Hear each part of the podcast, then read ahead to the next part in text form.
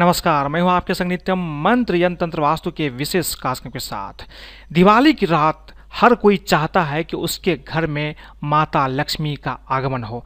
आप भी चाहते होंगे कि आपके घर में दिवाली की रात निश्चित रूप से माता लक्ष्मी का आगमन हो और आपके घर में अस्थिर रूप से लक्ष्मी का वास हो। अगर ऐसा चाहते हैं तो दिवाली से पहले कुछ चीज़ जो आपके घर में है, उसे आपको अपने घर से निकाल देना चाहिए। कुछ लोगों की आदत होती है कि जो चीज़ें काम की नहीं है, जिसका इस्तेमाल नहीं करते हैं, या जो चीज़ें टूटी फूटी है, उसे भी घर में रखे रहते हैं, चाहे उसका कुछ भी करे ना करे, लेकिन फिर भी घर में रखे रहते हैं। ऐसी गलती आपको नहीं करना है। अगर आप चाहते हैं कि दिवाली के समय आपके घर में माता लक्ष्मी का आगमन हो, इसके साथ साथ दिवाली के पहले सब लोग अपने घर की रंग करते हैं हैं, रंगाई पुताई करते हैं तो रंगों का आपको क्या ध्यान रखना है? किस तरह के रंगों से अपने घर को रंगना है? ये चीज़ें भी आपको जाना बेहद ज़रूरी है। तो बने रहिए हमारे साथ, हम आपको बताएँगे, माँ लक्ष्मी के स्वागत के लिए दिवाली से पहले हटा ले घर से ये नौ चीज़ें। लेकिन इसके पहले अगर आप हमारे चैनल को सब्सक्राइब नहीं किए हैं तो कृपया इसे सब्सक्राइब कर ले तथा बेल बटन को भी दबाएँ, ताकि नए वीडियो का नोटिफिकेशन आपको तुरंत मिल जाए। दिवाली हिंदू धर्म का प्रमुख त्यौहार है। यह त्यौहार कार्तिक मास की अमावस्या के दिन मनाया जाता है। दिवाली की तैयारी पहले से ही होने लगती है।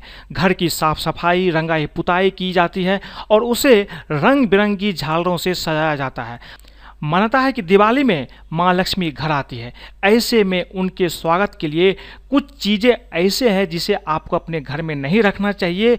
अगर ये चीज़ें आप दिवाली से पहले अपने घर से निकाल देते हैं तो निश्चित रूप से माँ लक्ष्मी आपके घर में स्थिर रूप से निवास करती है। सबसे पहली चीज़ है टूटा हुआ दर्पण। वास्तुशास्त्र के अनुसार टूटा हुआ दर्पण रखने से घर में नकारात्मक ऊर्जा सक्रिय रहती है और परिवार के सदस्यों को मानसिक तनाव का सामना भी करना पड़ता है। इसलिए दिवाली से पहले अगर आपके घर में कोई टूटा हुआ दर्पण है तो आप इसे निश्चित रूप से निकाल दीजिए।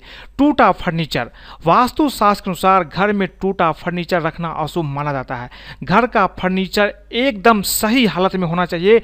वास्तु के अनुसार फर्नीचर में टूट फूट बुरा असर डालता है और दिवाली के पहले आप इसे अपने घर से निकाल दीजिए, अगर आपके घर में कोई टूटा फूटा फर्नीचर है। खंडित मूर्तियाँ, कभी भी भूल कर भी किसी देवी देवता की खंडित मूर्ति या तस्वीर की पूजा नहीं करनी चाहिए। दुर्भाग्य को दूर करने के लिए दिवाली से पहले ऐसी फ़ोटो और मूर्तियों को ज़रूर किसी पवित्र स्थान में ले जाकर दबा दीजिए या किसी वृक्ष, पीपल के वृक्ष के नीचे रख दीजिए। ऐसा आपको दिवाली से पहले कर लेना है। कोई भी खंडित मूर्ति अपने घर में न रखे, यही आपके लिए अच्छा होगा। टूटे हुए बर्तन, कभी भी टूटे हुए बर्तनों का उपयोग नहीं करना चाहिए। इस दिवाली आप ऐसे सभी बर्तन जिनका आप लंबे समय से इस्तेमाल नहीं कर रहे हैं, या फिर टूटे हुए हैं, उन्हें घर से ज़रूर बाहर कर दे। ये घर में लड़ाई का कारण बनते हैं और माँ लक्ष्मी भी ऐसे घर में निवास नहीं करते हैं। तो अगर आपके किचन में कोई टूटा हुआ बर्तन है तो निश्चित रूप से उसे निकाल करके बाहर फेंक दीजिए।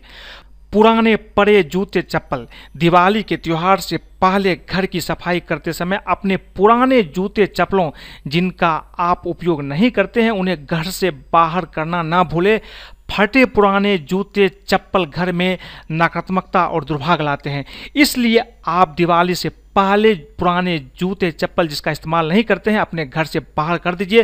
कुछ लोगों की आदत होती है कि वो पुराने जूते चप्पल को भी अपने घर में रखे हुए रहते हैं। उसका इस्तेमाल नहीं भी करते हैं तो भी उसे आप रखे रहते हैं, ऐसा आपको नहीं करना चाहिए। ये आपके लिए अच्छा नहीं है। बंद घड़ी, वास्तु के अनुसार घड़ी आपके प्रगति का प्रतीक होती है। ऐसे में बंद घड़ी निश्चित रूप से आपकी उन्नति में बाधक है। इसलिए यदि घर में खराब घड़ी है तो उसे दिवाली से पहले ज़रूर घर से निकाल दीजिए।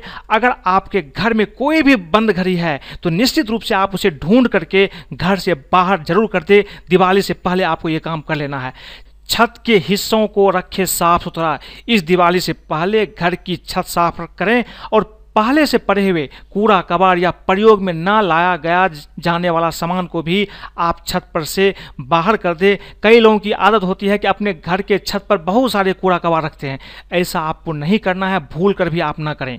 खंडित तस्वीरें।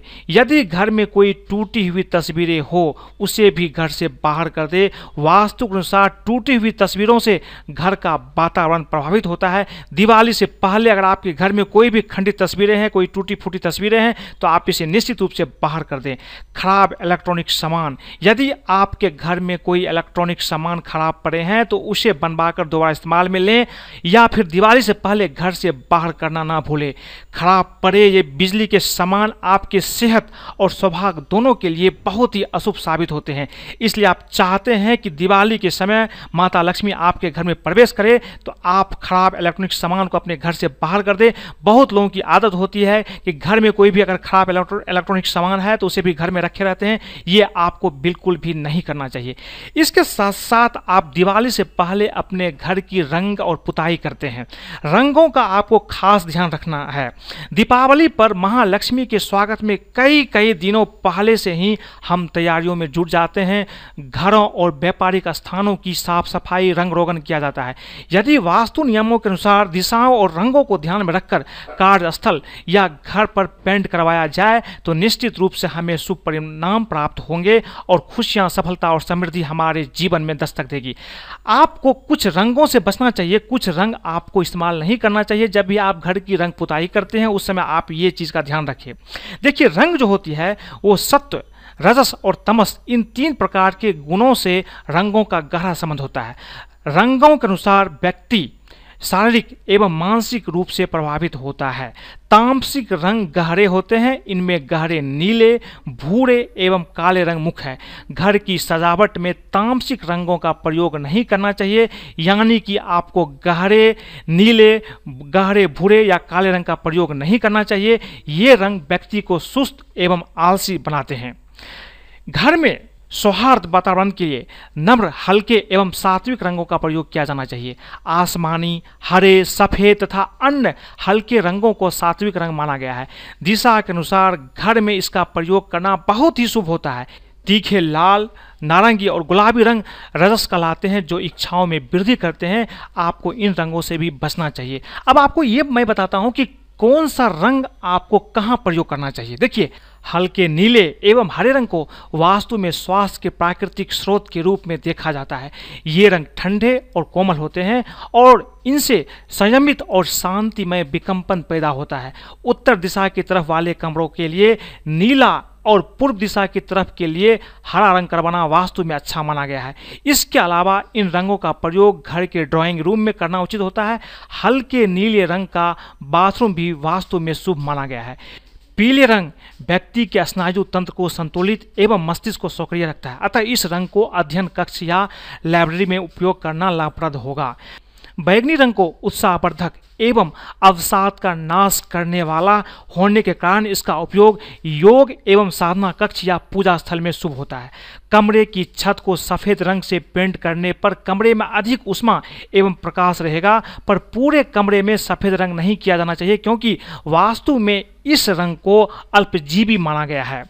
गुलाबी, लाल, नारंगी रंग आपसी संबंधों को सुदृढ़ बनाते हैं। अतः शयन कक्ष में दक्षिण दिशा की तरफ़ इन रंगों का प्रयोग लाभकारी सिद्ध होगा। आग्नेय कोण में बनी रसोई घर में भी हल्का लाल या नारंगी रंग शुभ फलों में वृद्धि करता है। पश्चिम दिशा में क्रीम, स्लेटी, सुनहरा, हल्का पीला या लाइट ब्लू रंग लाभकारी होगा।